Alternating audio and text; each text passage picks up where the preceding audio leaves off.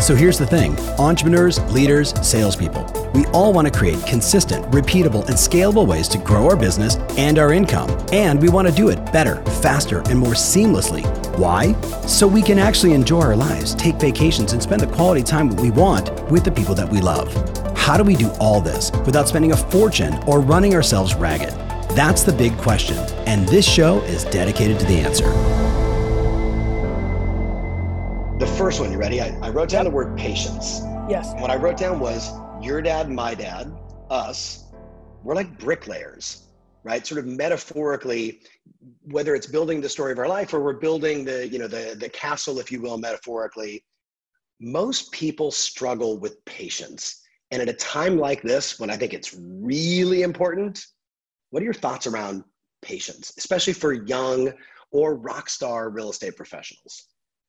You know, patience is um, a true business strength, true business strength, true life strength mm-hmm. that is uncomfortably not cool, which is why I think I got on it about three to five years ago, very loud.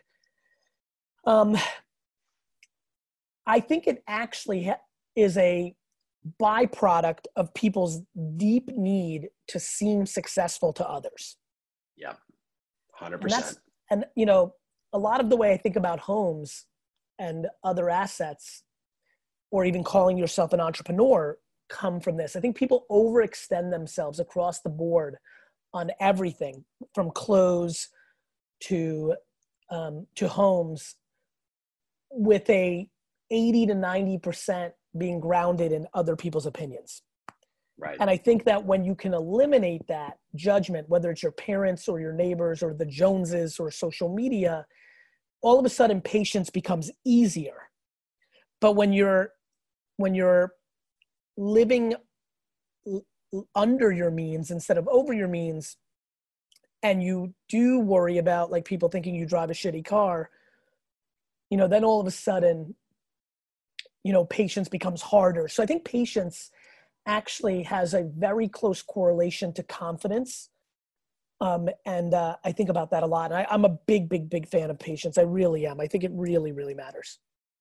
What do you, if you were sitting with someone today who just like they get it, but they don't apply it, what would you say or do? I, I think so many why. people get it. I ask them why.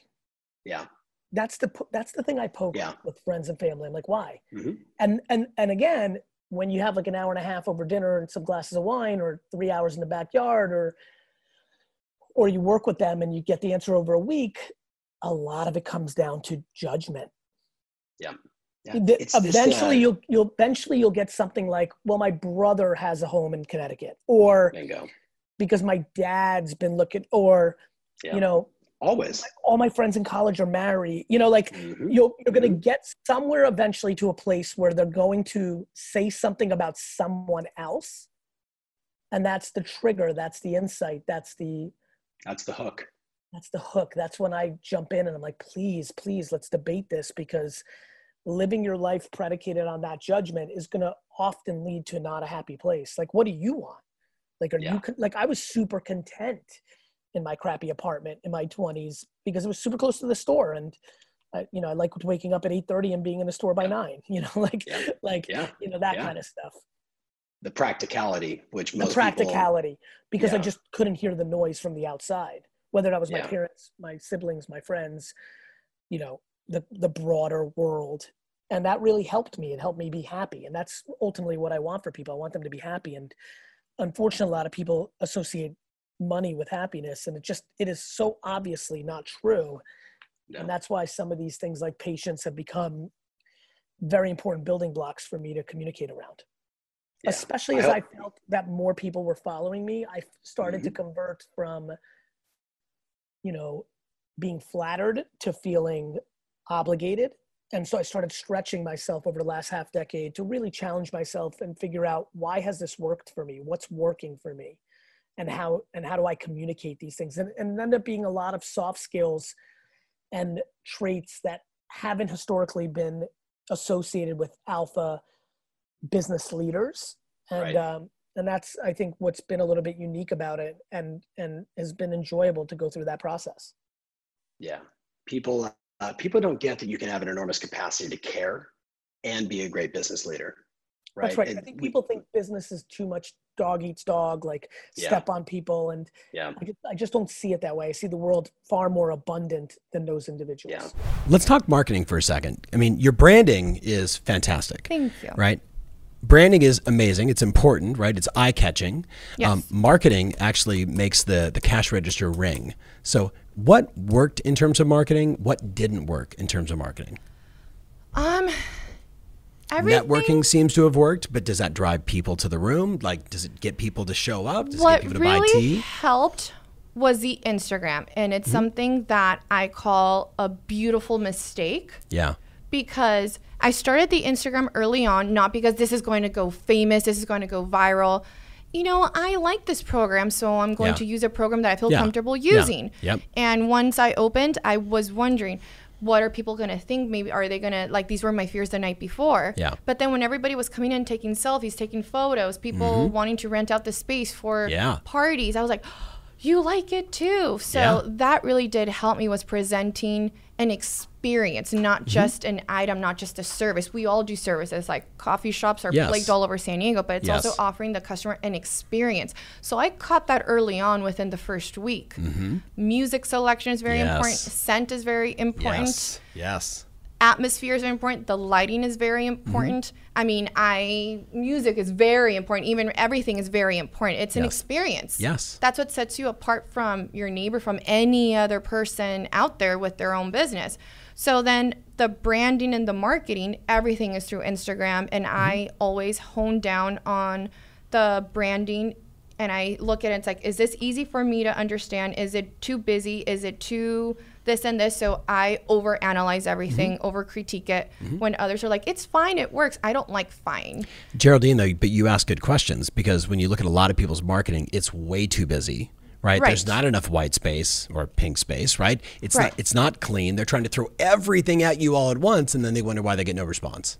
Well, for starters, like this got Mm-hmm. launched in November, so I wasn't in this bubble yet. In the Yes. beginning, it was just the menu. Yes. And I love the In-N-Out style where it says it's easy, it's Yeah. simple, they focus on Yep. a couple items, but they do it tremendously well. amazing. Yes. That's what I wanted. Yeah. I wanted a very clean, easy to read menu. So everything was the Geraldine way, the way I wanted this. Because I don't Yeah. have any any previous experience. Yes. So Yes. I was only going by how would I'm I'm thinking as a diva, how do I want to see this? Yeah.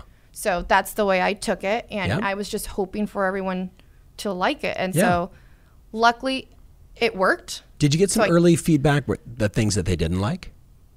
Um, they didn't like that I have dairy free options. Everybody wants milk. Mm-hmm. They didn't like that I don't have refined sugar. You know, you know, it's just the market. Yeah. A couple things, but no one has ever said that I'm aware of. I mean, people have said it's too pink. Sure. But that's the whole point of it. Yeah. Why? Matcha's not is matcha is matcha pink? I think that they're just used to everything being a little bit neutral, which is fine. Yeah. But Yeah. I thought if this is going to be my child, Yeah. I'm going to dress up my child the way I want my child to look like. Yeah. So there's definitely there's a lot of feedback, but the 95% of it mm-hmm. is positive. Yeah. And it fuels me. I love it. All right, let's go a totally different direction. Do you ever feel like quitting? No. Not once. No. Not once. No. You ever miss payroll? No. Okay. How do you handle marketing, finance, legal, leases, HR, payroll? Who does it all? Me. How do you do all that? And and do you work the counter as well? Yes. Well, I'm not there right now, but I was Sure. there yesterday. Uh, This, I mean, I can get really deep into this. Yes. I come from, it's all the way I was raised. Yeah. So my dad has a PhD. He's a doctor, surgeon. My mother is an accountant. She has her MBA. Yep. My three older brothers are doctors. Mm -hmm. So I had a lot of pressure. Yeah. No Yeah. excuses. Yeah. So it's you want something, you figure it out. Doesn't matter if you care about someone, but if you don't put it out there, it Mm-hmm. Doesn't matter if you care about them or not. Yeah. So I was raised very strict in a very strict culture, very demanding. So an excuse of, oh, I can't take this, or oh my God, I'm just so stressed and overwhelmed, I can't do this, that. I mean, I would get slapped Yeah. if I would ever say that. So it's possible. It just I'm I'm just not lazy. Yeah. Well, I, I'm just not lazy, and so I vent. Mm-hmm. Okay. I vent. I complain a little bit. To who? But I, to my husband and to my mother. yeah. They they are. I mean, What I'm- about your employees? Don't you complain to them? No, it's a different aspect. Sometimes I'm- I do. I'm razzing you, but- no. Sometimes, yeah, yeah, sometimes I do yeah. just to show because Yes. for me it's very important to be authentic and to not have people think that I have it all together or Yeah. Mm-hmm. that I'm always happy. For me, it's very important to show people that listen, I am very very stressed. I have all this stuff I'm dealing with, but I'm still pushing through. Mm-hmm. Yeah. Because for me, it's not just about having employees pay them, shut up, do your time, get out of here. Yeah. It's for me to actually build strong humans. Mm-hmm. So if someone's going to work for me, they're going to be inspired and they're going to come in not weak, Yeah. but so so. And then once they leave, they're going to come out with a different perspective of, wow, like I thought I had it this bad, but I can, you know, be more hustlers, be more pushers. Yeah, I So can do that, more. That I to can do me more. Mm-hmm. is very important. So I just don't see them as numbers on my payroll sheet. I see them as people that represent me, people that represent my brand. And so Yes. it's very important for me to also connect with them and Mm-hmm. show them, you know, I'm dealing with this, but hey, I still showed up. We're still killing it and hope that it inspires them as well. Yeah. 2014 and 2015 were my heaviest years. I was uh, at my biggest weight. And I started to just have this vision because my job was to go get the star agent to start at the company Yeah. and like take us to the top. And I started to get a vision. I was like, what if that was me? I was like, because I don't feel right as a manager. Like, I'm not passionate about it. It's not what I was put on this planet to do. Um, I was like, I want to be a star agent. I was like, I just can't do it looking like this. And um, and that was always in the back of my head. Sure. Always in the back of my head. In 2015, I was at a Phish concert and I was uh, out of my mind a little bit with a friend.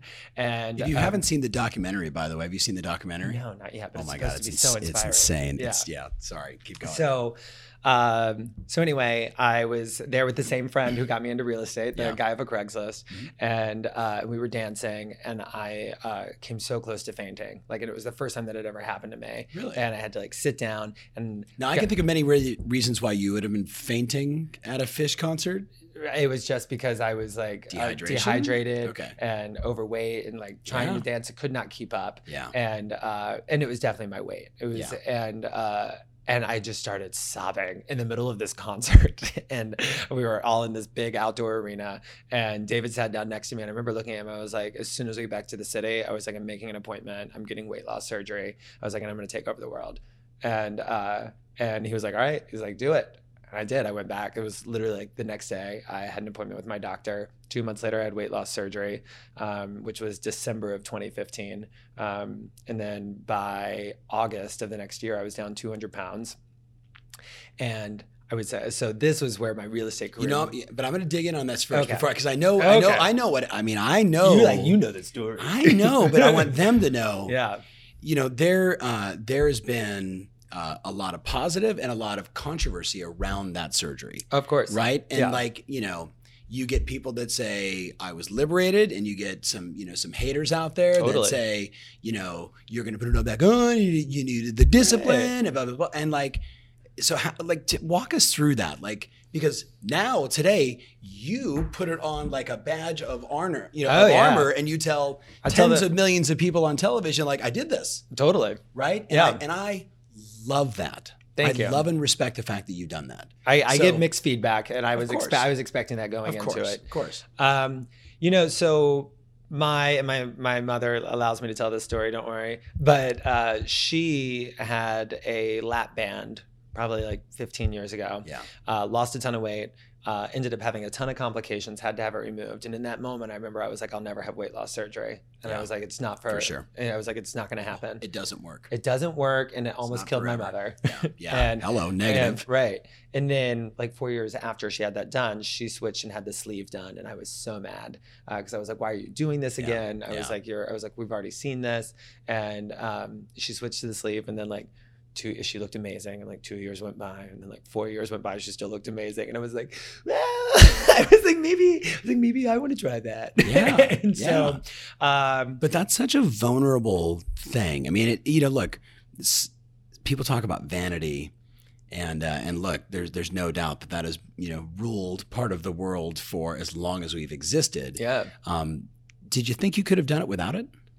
I, I had failed at it enough times to know that uh, you know, people don't really look at food as the addiction that it is. Yeah. And like when people really don't understand it, I'm like, do you know somebody who's an alcoholic or a drug Yeah. addict who's Yeah. like in your family, somebody you love, whatever, right? yeah. I was like, if there was a procedure that they could have that would cure them or Mhm. greatly increase their chances of curing them, I was like, would you be open to them trying it? But because food is socially acceptable, because we can still show up to work, we can still get our jobs done. People just don't think about it the same. No. And probably the most, the largest population of addiction probably goes to food. I don't know that for sure, mm-hmm. but theoretically, if that you, makes if you look at the me. numbers in the U.S. of, of people that are overweight, and then Right. the number of people that are obese, and then the number of young like teenagers that are obese, Right. one could make the argument that That, that's that's where I'm deducing and I'm just like I haven't run the numbers. yeah, but you, you know we can Google that. I mean, it's right. you know it's, it's so so. Let's go back. You do the surgery, and and it doesn't you don't transform overnight. no. But what started to transform after the surgery? So it's it's you lose a lot of weight really fast the first two or three months. Mhm. So um, I lost uh, literally like hundred pounds the first three months, and so That's insane. it was insane. You just but- lost Tristan. right. I think So- Tristan weighs 100 pounds. But Kidding. The, the crazy part is, firstly, while um, when you're that overweight, Yeah.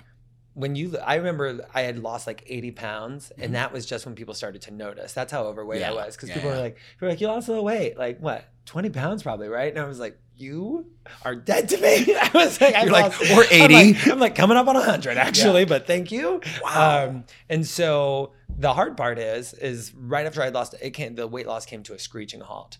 Yes. And, and Yeah. I went from losing a couple pounds a day sometimes Mhm. to it was like a month and nothing had changed. Yeah. And I was like, but I'm still 100 pounds overweight. Like I Yeah. still, I still have Yes. a journey ahead Yes. of me. And so then Now the was, work begins, right? Exactly. Yeah. And I didn't know it. It was like Yeah. it was like my higher power came down and was like, I got you. We're gonna Yeah, do something special right now. And some would say no one would feel bad for her because of, if she wasn't positive, because of how much cyberbullying and bullying and just just ignorance that you've had to deal with in your life.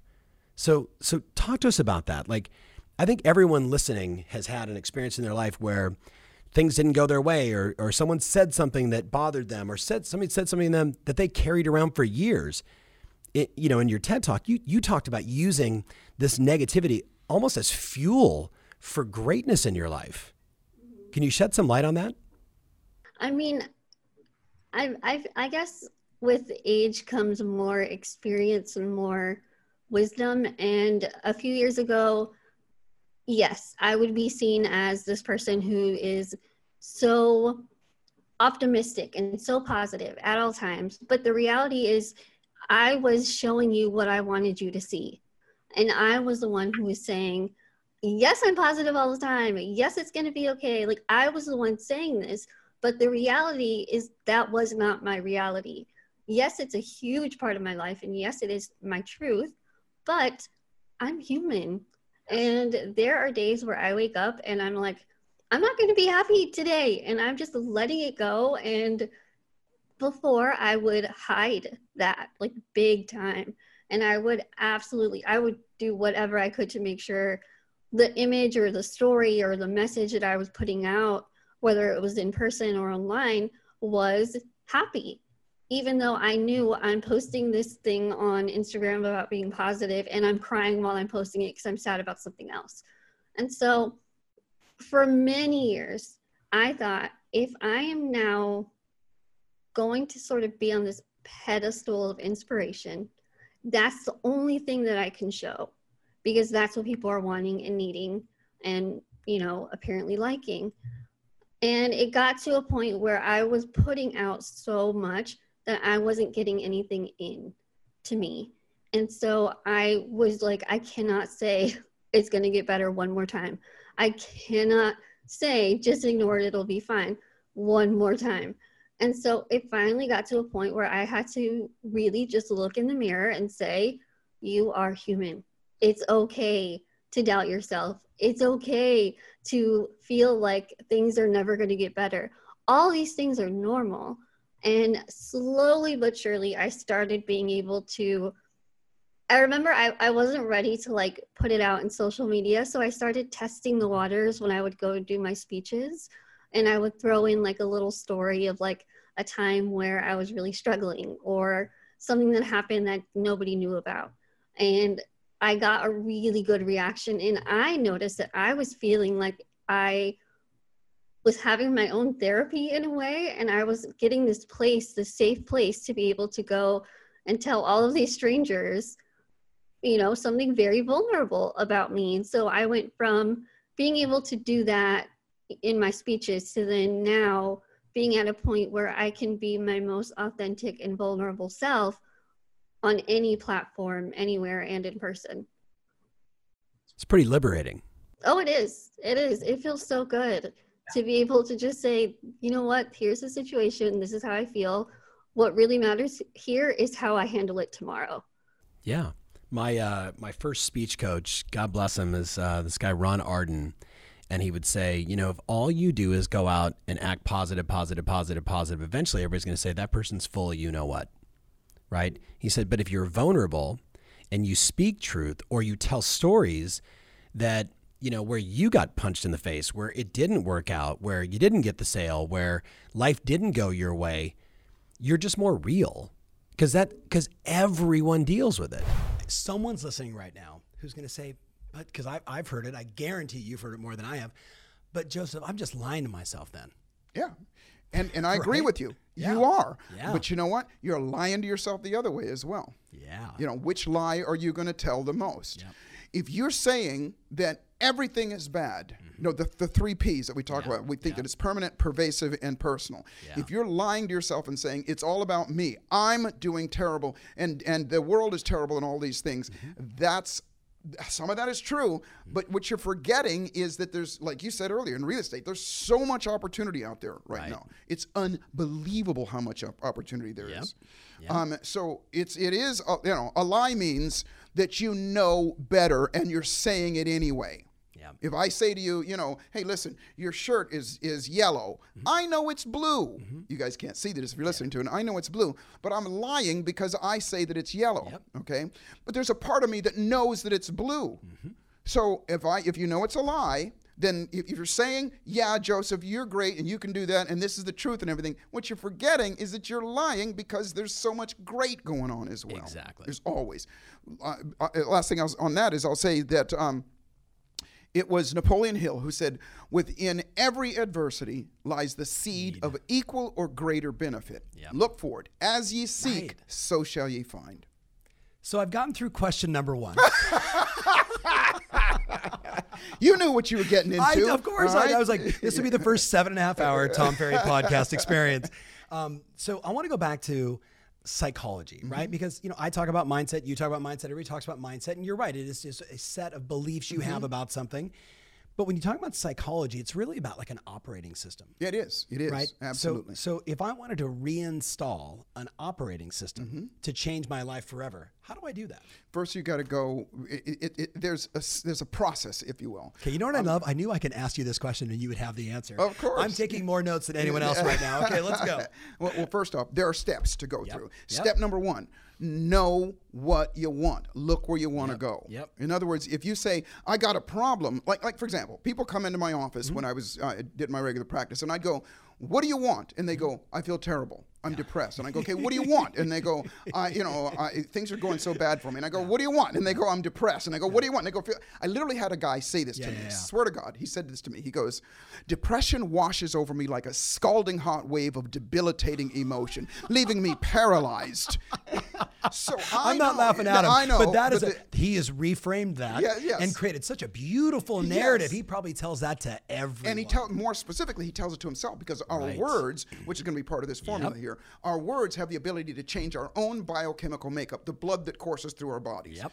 And so Number step number one yep. is know what you want. Yep. In other clear words, and specific. Clear and very as, as specific yep. as you possibly yep. can, and write it down. Yep. I don't. And, and you're, you're, sitting here with an ink pen. It's become a lost art with mm-hmm. our cell phones, and and you know I know I'm guilty of it as well. I, I, I can't remember the last time I actually texted like with my thumbs. I always talk to it. Yeah. But I'm saying write it down. Yep. What you write is yep. what you invite. Yeah. What you don't is what you won't. So get out old school pad and paper, mm-hmm. you know, pencil and paper, journal, whatever, and write it down. Here's how I want to feel. Mm-hmm. Here's what I want to believe. Here's what I want. The exa- you know, in all those areas, in your in your, you know, I call it being wealthy, healthy, happy, and financially abundant. Yeah. That's that's real wealth to me. Um, so what do I want in those areas? Mm-hmm. And what happens is, as we start to write that stuff down, all that that what we were just talking about, conversation comes up oh, I'm not good enough. I'm not smart enough. I'm too black. I'm too white. I'm too short. I'm too tall. I'm, all that stuff comes up. Yeah. That's your opportunity. Yeah. Because now you know. Remember the steps I talked about before. You Interrupt know how you the feel. pattern. Interrupt the pattern. Okay. So step number one is know what you know what you want. Yep. Step number two is always know your reasons why you mm-hmm. want it. Yep. And when I say know it, write it down awareness is always the first step and when you write mm-hmm. it down then your brain then you do what i call remember yep. dismember means take apart yep to remember means to align and connect your conscious mind with your unconscious mind. Yep. When you lose your keys, there's a part of you that knows where you put your damn keys, okay? But your conscious mind is going, I don't know where my keys are. I don't know where my keys are, so they're disconnected. Yep. So when you when you finally find those keys, guess what? Connected remember. Okay, so the trick to to step number two is you're going to go. Oh, here's the reason why I'm doing this. My yeah. kids, mm-hmm. you know, buying a house for my mother. It doesn't mm-hmm. have to be as as noble as things like that. It can be. Yeah, I, I just want you know I'm doing it because it makes me feel good to drive a Ferrari. Hey, it's Tom Ferry. Question What's your favorite social media platform? Are you big on Insta? Do you love to tweet? No matter where you answer, I'd love for you to connect with me there. All you got to do is just type in at Tom Ferry and follow, and let's you and I connect. I want to be able to deliver the right content, the right ideas, the ways to help you grow your business, stay fired up, keep moving, be in action, and run plays that work in the platform that matters most to you. So, subscribe, and I'll see you there soon if you had to just sort of whittle down two or three or four sort of leadership lessons because you've you've been dropping them all along. Yeah. but you know for you like if you think about what are the what are the two three things that like if someone just says how do i become a better leader? like what are those two or three things for you? Yeah um, i would say number one don't don't discount your worth. Know your own worth. Mm-hmm. and that you can add value but never force it on the person that you're expecting a promotion from. You can't force yeah. that. Yeah. You can demonstrate, you can explain, you can if there's a little crack of a door, you got to know when to run through, but you can't force it. I would yeah. say that's probably number one. J- just know your worth. Know you probably can do a lot more, but just drop hints that are appropriate hints when you can so that they believe it's their idea. Yeah. Oh, that is, see, that right there, that's the secret sauce. So, so that we're, you're talking about being in a leadership role and still having someone you're reporting to, right? Because you want to continue to move up, and that could be in that could be in an organization, that could be an agent on a team that wants to ascend. It's the same exact thing. Making it their idea is the secret sauce. It is. It is. That's probably the, the, one of the biggest nuggets. The other thing is that, geez, don't don't as a leader um, and I would tell, I would say, you can ask anybody in our corporate office from accounting to whatever division, IT. I think every one of them would say that I am willing to roll up my sleeves and do the dishes in the kitchen if, it, if they need to be done, just like anybody else. I don't expect anyone to do anything I'm not willing to do myself. Yeah. And then just realizing that as the leader, the biggest component for me, and I do think it's actually healthy is that it's just not about me. It, it it's not about me.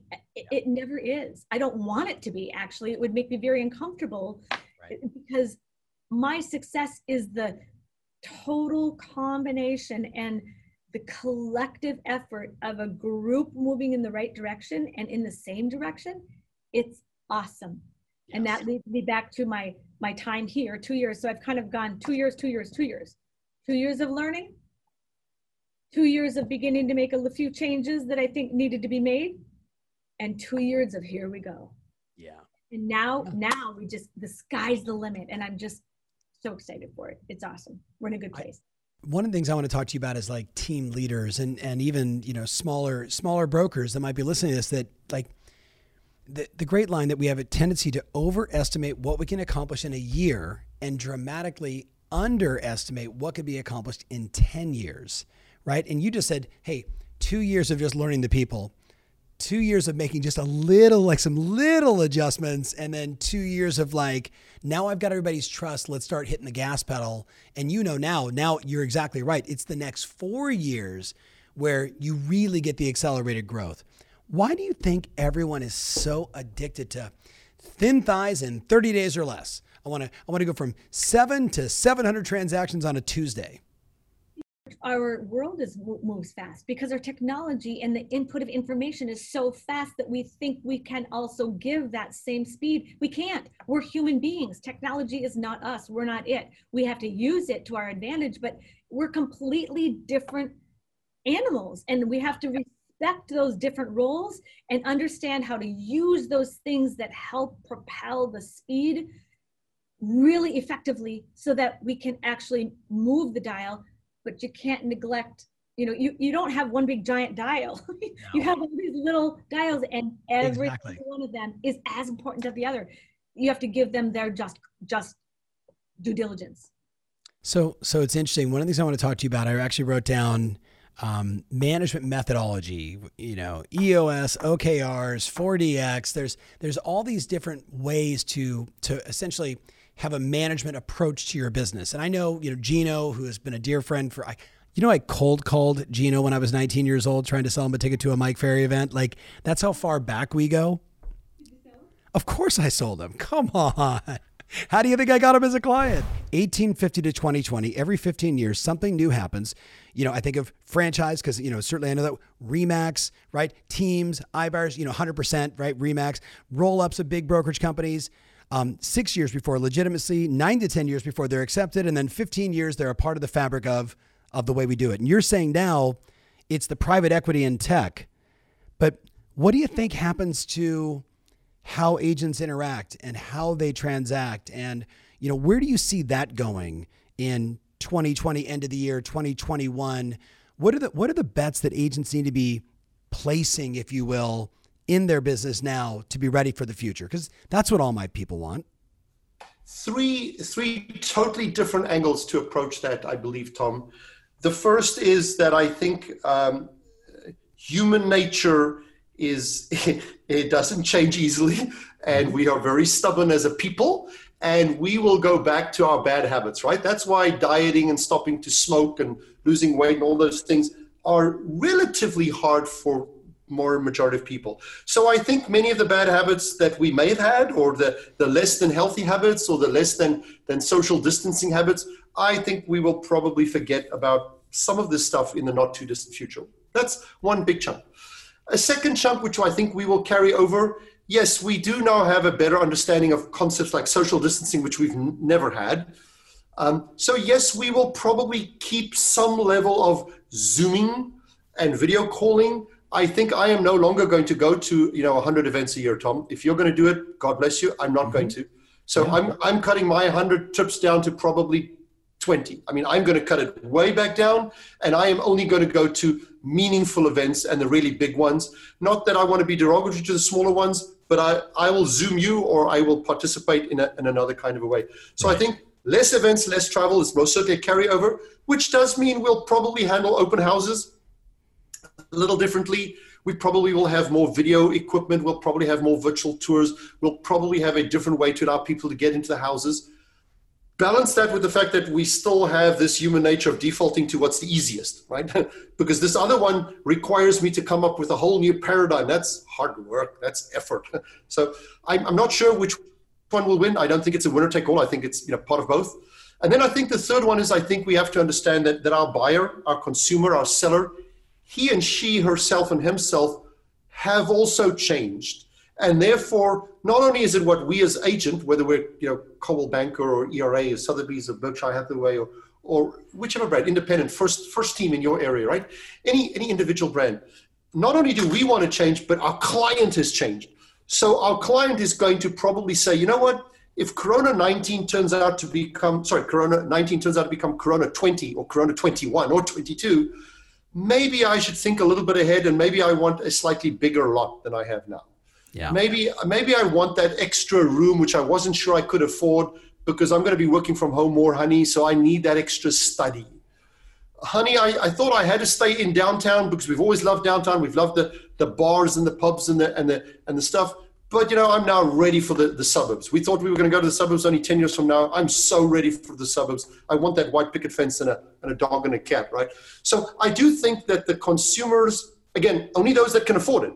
Yeah. There are many consumers for which my heart goes out that are skinning by by their teeth and can't afford the luxury of choice. They're forced into whatever comes their way. I so sad for them. But that 10, 20, 30% of the market that can afford choice, I think is going to start changing the decision of maybe not staying in the, in the center of town, maybe not staying as much in a, you know, thousand square foot apartment. And if they can afford it, maybe looking for something with a little bit more breathing space with a study or a family room or something like that. Yeah, a home office, maybe a home office, a pool. You know, it's interesting. I was, um, I follow, uh, you know, a lot of interesting characters on Twitter, and Spencer Rascoff, who we both know, who I'm actually I invested in. I think two of his other, uh, you know, new ventures, who I just think the world of. Super, super bright guy, super interesting, and obviously, you know, former uh, CEO of Zillow. Um, he tweeted out the other day kind of do you think that you know buyers expectations will change? Do you think sellers expectations will change? Do you think buying patterns will change? Something along these lines.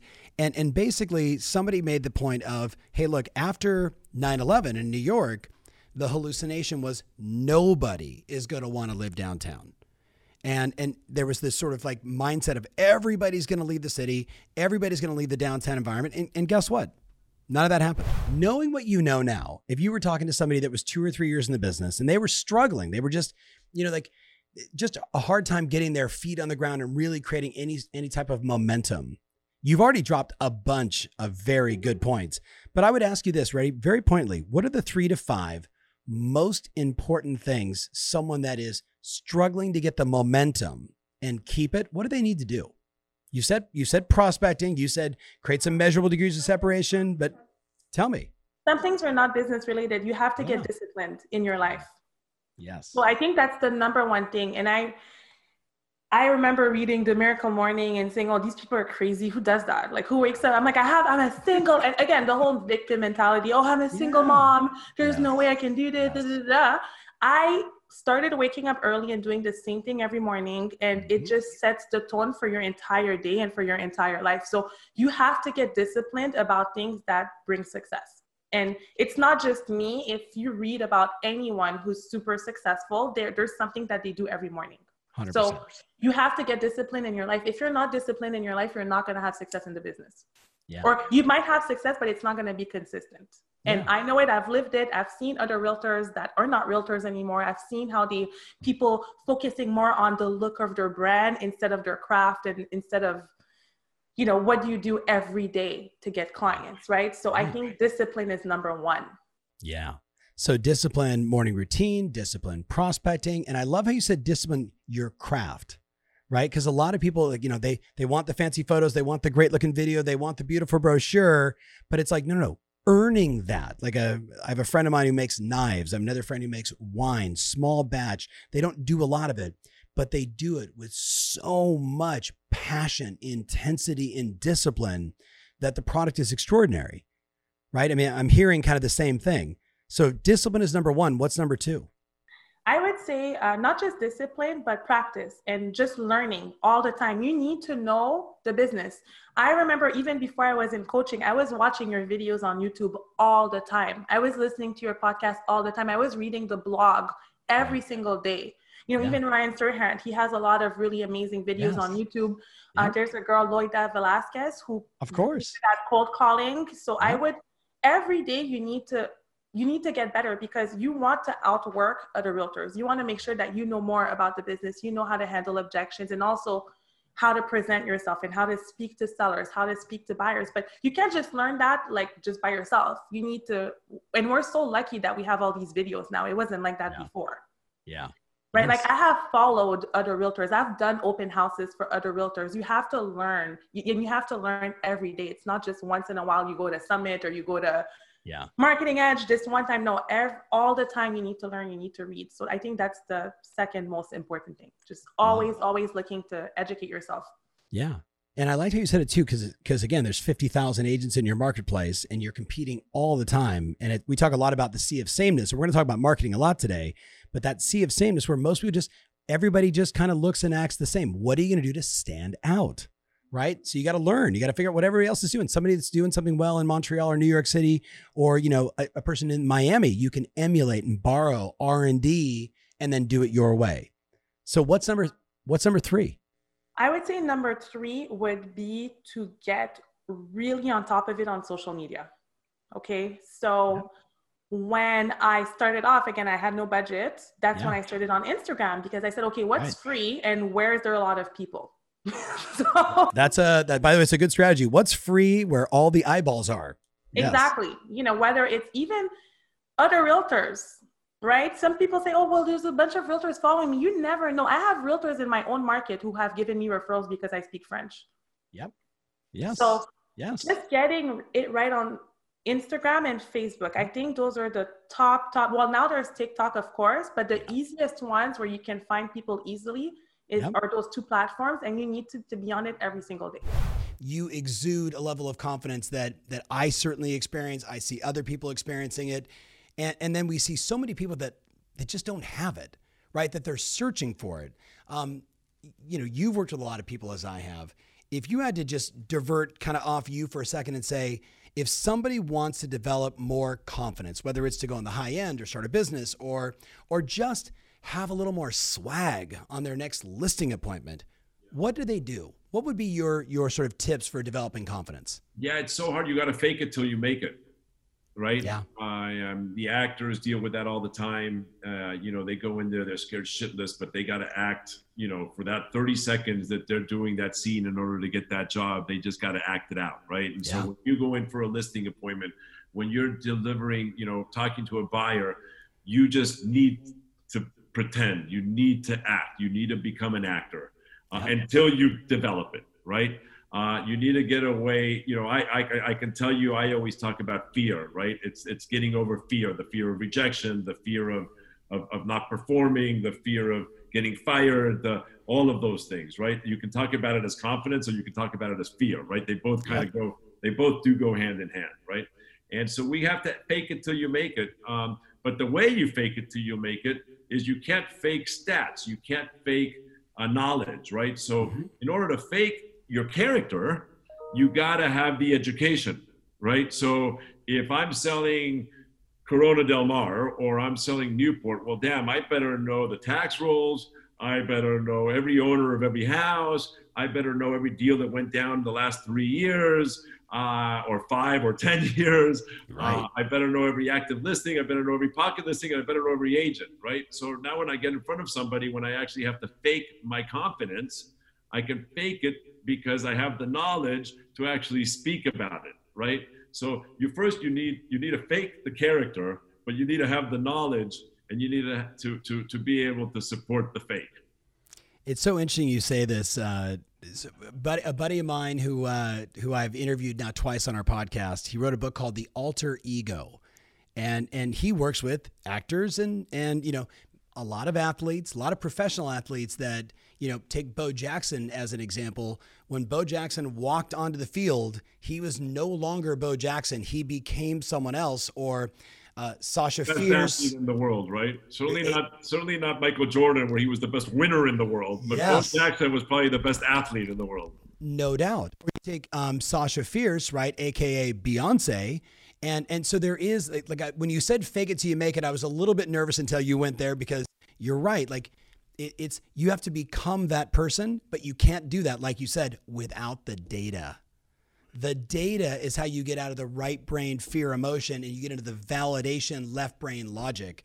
So, so tell me just for fun, and I, diverting again here, but before we started this podcast, you and I were just getting caught up on the market and what's going on. Like at this point in your career, how much time do you spend looking at the data in the market, and what's your process? Well, every day uh, I look at the data in the market. So you know, I'm looking at at, at all data. I uh, I start right now. I start with uh, uh well, particularly now during COVID times, and try to mm-hmm. understand where our where where we're gonna find the floor where we're going to start seeing, yeah. you know, pipelines, movements, et cetera, et cetera. So I yeah. start every day. I look at showing time every day. Uh, sure you're familiar with it, right? Of course. Um, yes. Look at that every single day, which to me is the first indicator of are there going to be more sales, right? Yep. Are there buyers looking? Is there that's nobody right. looking? So to me, that's the first indicator.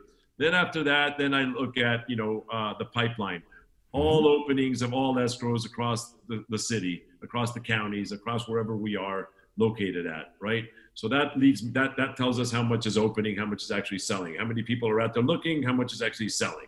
Then I look at how much is actually closing, what's falling out, what's closing, and are we keeping up with that pipeline? Because if we're keeping up with it, replacing closings with openings, we found our floor, right? right? So to me, I need to find the floor, right? As an eight, that so that's the CEO's hat, that's the agency's hat. You know, then I start looking at pricing and volume and all that stuff. As a broker, as an agent, I'm looking at the MLS every single day, my hot sheets, the areas I work, what's going in, what's going out, not so much from a statistical perspective, but more just from a knowledge perspective so that I can talk about that when I'm selling product. This right. just came on the market, that just sold, this, that. But what's really changed is that we now have a move up market that's on fire. So post COVID, the tale of two markets is no longer the case. And why is that? Why is the move up market, despite being boxy homes or having, you know, not the latest renovations, they're selling. We have Connecticut homes in West in Westport and, and Greenwich that are selling multiple bids, three to five million dollar homes. It's out there for yep. years. Yep. So that has really been a function of people that are, are not willing to live in the urban core.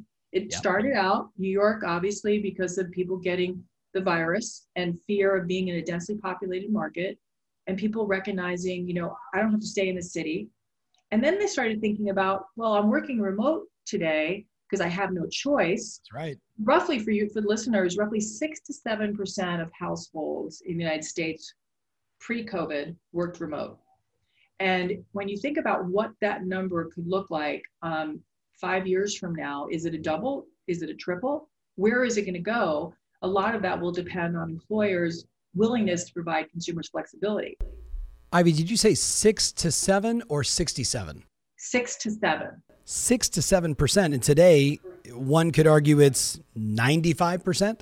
I mean, you know, I, that's I, I don't know that exact number, but I'm guessing it's it's probably right exponentially. Right, you have to take out those workers that can't work remotely. Yep. And and what we're hearing from many of the largest employers is that, especially those like in technology, where they're really looking to retain the best talent they yeah. can, they need to give those employees flexibility. And in some cases, the flexibility of working 100% remotely on a go forward basis. So now all of a sudden, you take the tri state area and you have employees that are working in the city that say, you know, I'm going to go live out in, in various parts of the tri-state area, and, and their employers said, and you don't have to come back to the city, but maybe once or twice a week, yep. or maybe you can pick up and move anywhere in the country. We don't care. You can work remote. So I have clients, hedge fund clients that have left the city of Chicago, have left the city of New York, and they're moving either southeast, southwest, and they're looking not only for what is uh, more favorable climates than our, our crazy northeast and midwest, but we also have more favorable taxes. We have more pro business and people are tired of being in these cities where frankly you know they don't find the housing is is really not attractive for what they're paying so yeah. you can go to austin this one client of mine literally sold his condo in um, chicago or actually he can sell it i think he just listed it and he bought like 20 acres in austin and he's building like a compound for him and his family and he's going to spend less assuming he'll ever sell it or he'll have to walk right, away right. Yes. So there's that, you know, it, it's just crazy. Like when we came out of sort of this understanding like housing's taking off, mm-hmm. we did this piece, which you can buy it online. It's called uh, Bullish Stance on Housing, Housing Takes Center Stage. And housing right now, when you think about it, my husband calls it our COVID castle. You know, we are here all the time. And we, when you think about why the consumer is so focused on improving the quality of their space, that they want to have the ability to have family and guests over. So they want bigger space for dining. They want more uh, space for their outdoor activities. They want Two maybe different places to work, right? Two different places right. to work and kids. And their kids yeah. to be online or their adult children who are moving back. But wait a minute, I'm worried about my in-laws because I don't, or my parents, they're yeah. elderly, and I don't want them to wind up in a nursing home. So I need a, a you know, a, a suite for them. It just the list goes on and on and on. And guess what? No one's traveling. They're not going to sporting events. Yep. They're not going to entertainment. We're not going to concerts. So what do we do? We start looking at housing. We start to how do we better our current situation? And by the way, we're no longer stuck because mortgage rates are dropping that now I can make sense of it and I can buy instead of buying a $900,000 house, I can afford a million dollar home with the same payment because rates have fallen 100 basis points. Bingo. But there's a double-edged sword to that. I'm worried about that. So, so if you're I, a broker and if yeah. you're listening, you've got to get people to do it today. You've got to get them to trade up today. And I'll tell you why. Because the mortgage market, if the backlash, so we just um, have so many great mortgage contacts that today the refi market's just booming beyond as everyone knows and the purchase market. But what's going to happen is if rates go up, the more every day when they refi someone into a 3% 30 year fixed rate, they're never moving because that rate is not transferable. So right. we're going to have a very, very um, immobile housing market. And so your consumers that you're servicing as the broker community, you've got to tell them there's urgency here. If you want more information about this episode, including my show notes, mentions, links, and everything else, make sure you visit tomferry.com slash podcast. That's tomferry.com slash podcast. Thanks again and talk to you soon.